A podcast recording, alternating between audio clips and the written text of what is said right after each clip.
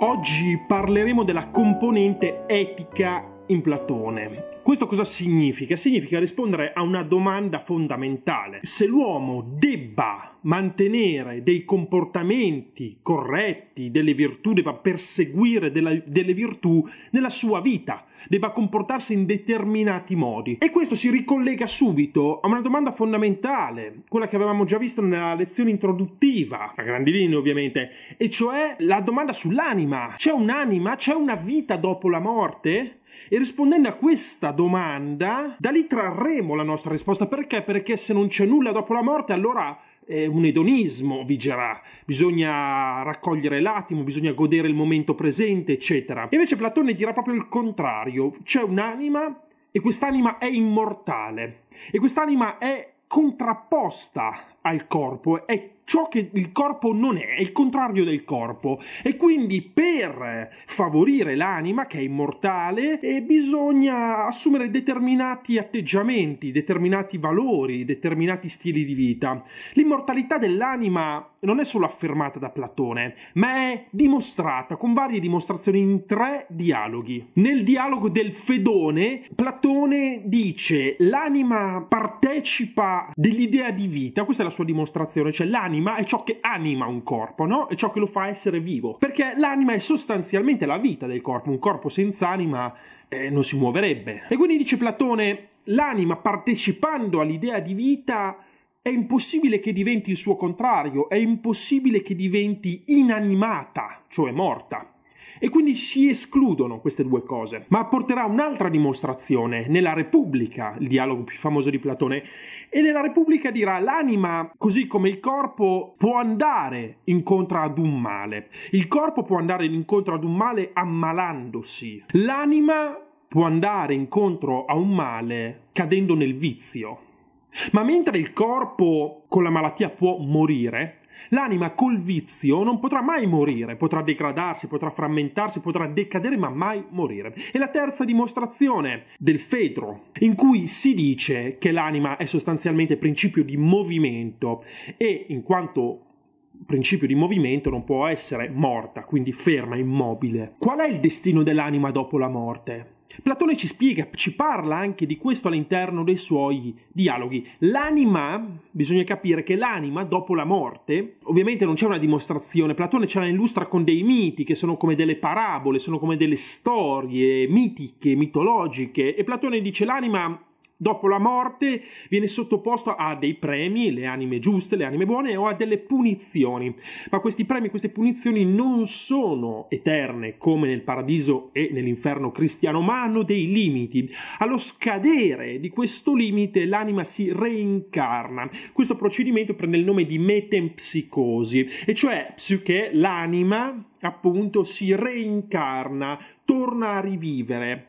Ed è interessante che Platone non solo crede nella reincarnazione, ma crede anche nella predestinazione, perché dice l'anima all'inizio della sua vita, quando deve decidere in cosa reincarnarsi, decide lui quale sarà il tipo di persona, un avido, un generoso, eh, un, un, bugiardo, un veritiero, decide lui le caratteristiche dell'uomo in cui si incarnerà, e quindi una sorta di predestinazione dell'anima. Ma sicuramente c'è un mito, il mito della frammentazione dell'anima, che è il mito della biga e dei due cavalli, perché l'anima non è semplicemente una, ma è frammentaria, è divisa in tre parti, la parte razionale, la parte irascibile e infine la parte concupiscibile, la parte della passione, la parte materiale, la più bassa, diremo la parte animale noi.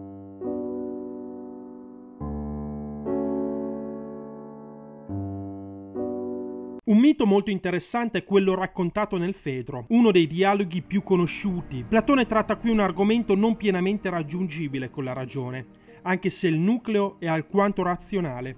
Racconta dell'esistenza dell'anima e dell'incarnazione. Per Platone l'anima è una biga trainata da cavalli alati, Essa è composta da tre elementi, una auriga e due cavalli. Nell'esistenza prenatale le anime degli uomini stavano con quelle degli dei nel cielo, con la possibilità di raggiungere un livello superiore, l'iperuranio, una realtà al di là del mondo fisico, che si riconnette alla celeberrima teoria delle idee, che esamineremo in seguito, secondo la quale vi erano due livelli di realtà, il nostro mondo e il mondo delle idee. L'Auriga impersonificava l'elemento razionale, mentre i cavalli quelli irrazionali. Ciò significa che la nostra anima è per Platone costituita da elementi razionali ed irrazionali. Dei due cavalli, uno di colore bianco è un destriero da corsa, obbediente, con spirito competitivo, l'altro, nero, è tozzo, recalcitrante ed è incapace. Compito dell'Auriga è riuscire a dominarli grazie alla sua abilità e alla collaborazione del bianco.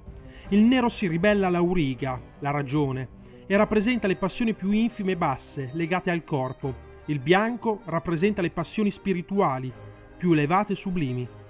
Significa che non tutti gli aspetti irrazionali sono negativi e che è comunque impossibile eliminarli. Si possono solo controllare con la metriopazia, la regolazione delle passioni. È una metafora efficace, perché è vero che guida l'auriga, ma senza i cavalli la biga non si muoverebbe significa che le passioni sono fondamentali per la vita.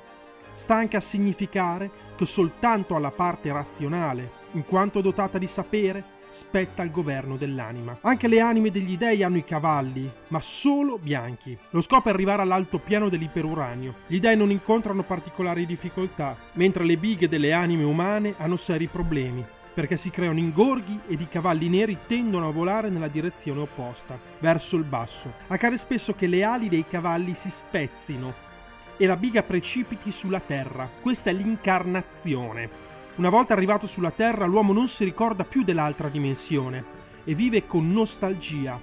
La vita dell'uomo non è nient'altro che un tentativo di tornare a quella situazione primordiale e le vie da percorrere per raggiungerla sono due vale a dire la filosofia, che ci consente di vedere le ombre di quel mondo splendido, di cui quel terreno è solo un'imitazione, e la bellezza, una via più semplice, che fa nascere l'amore. Se ha la meglio il cavallo bianco, guidato dall'auriga, l'amore assumerà connotazioni sublimi. Se vincerà quello nero, sarà un amore puramente fisico.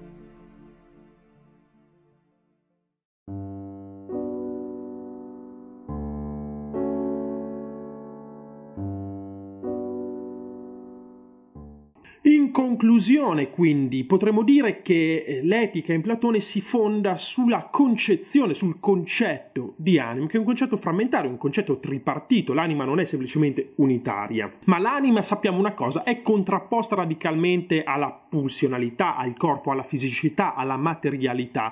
È il suo contrario. E così nasce l'idea anche di un filosofo che debba fuggire il mondo, che debba stare isolato, che debba raggiungere una sorta di ascesa di trascendenza col, col divino, con il cielo, con l'aldilà, nell'isolamento, nella purificazione dell'anima a discapito dei piaceri corporei e del corpo. E vediamo anche come quest'anima che, di cui abbiamo parlato, tripartita, eh, si avvicini molto all'idea della, dello Stato, della società che aveva in mente Platone, cioè una società tripartita tra governanti, i saggi, cioè coloro che usano la parte razionale dell'anima, i custodi, invece coloro che usano eh, la parte irascibile, coraggiosa dell'anima e infine gli artigiani, eh, coloro che usano la temperanza da un lato ma sono più legati alla componente materiale, alla componente meno elevata delle tre categorie, gli artigiani, i mercanti, i lavoratori, coloro che sono diciamo legati al vincolo del guadagno materiale. E quindi abbiamo spiegato anche il collegamento con la parte tra etica e politica. Noi ci fermiamo qua per questa lezione, spero di essere stato chiaro, ci eh, aggiorniamo con eh, la nuova eh, componente del platonismo nella, nella prossima lezione di martedì. Grazie mille.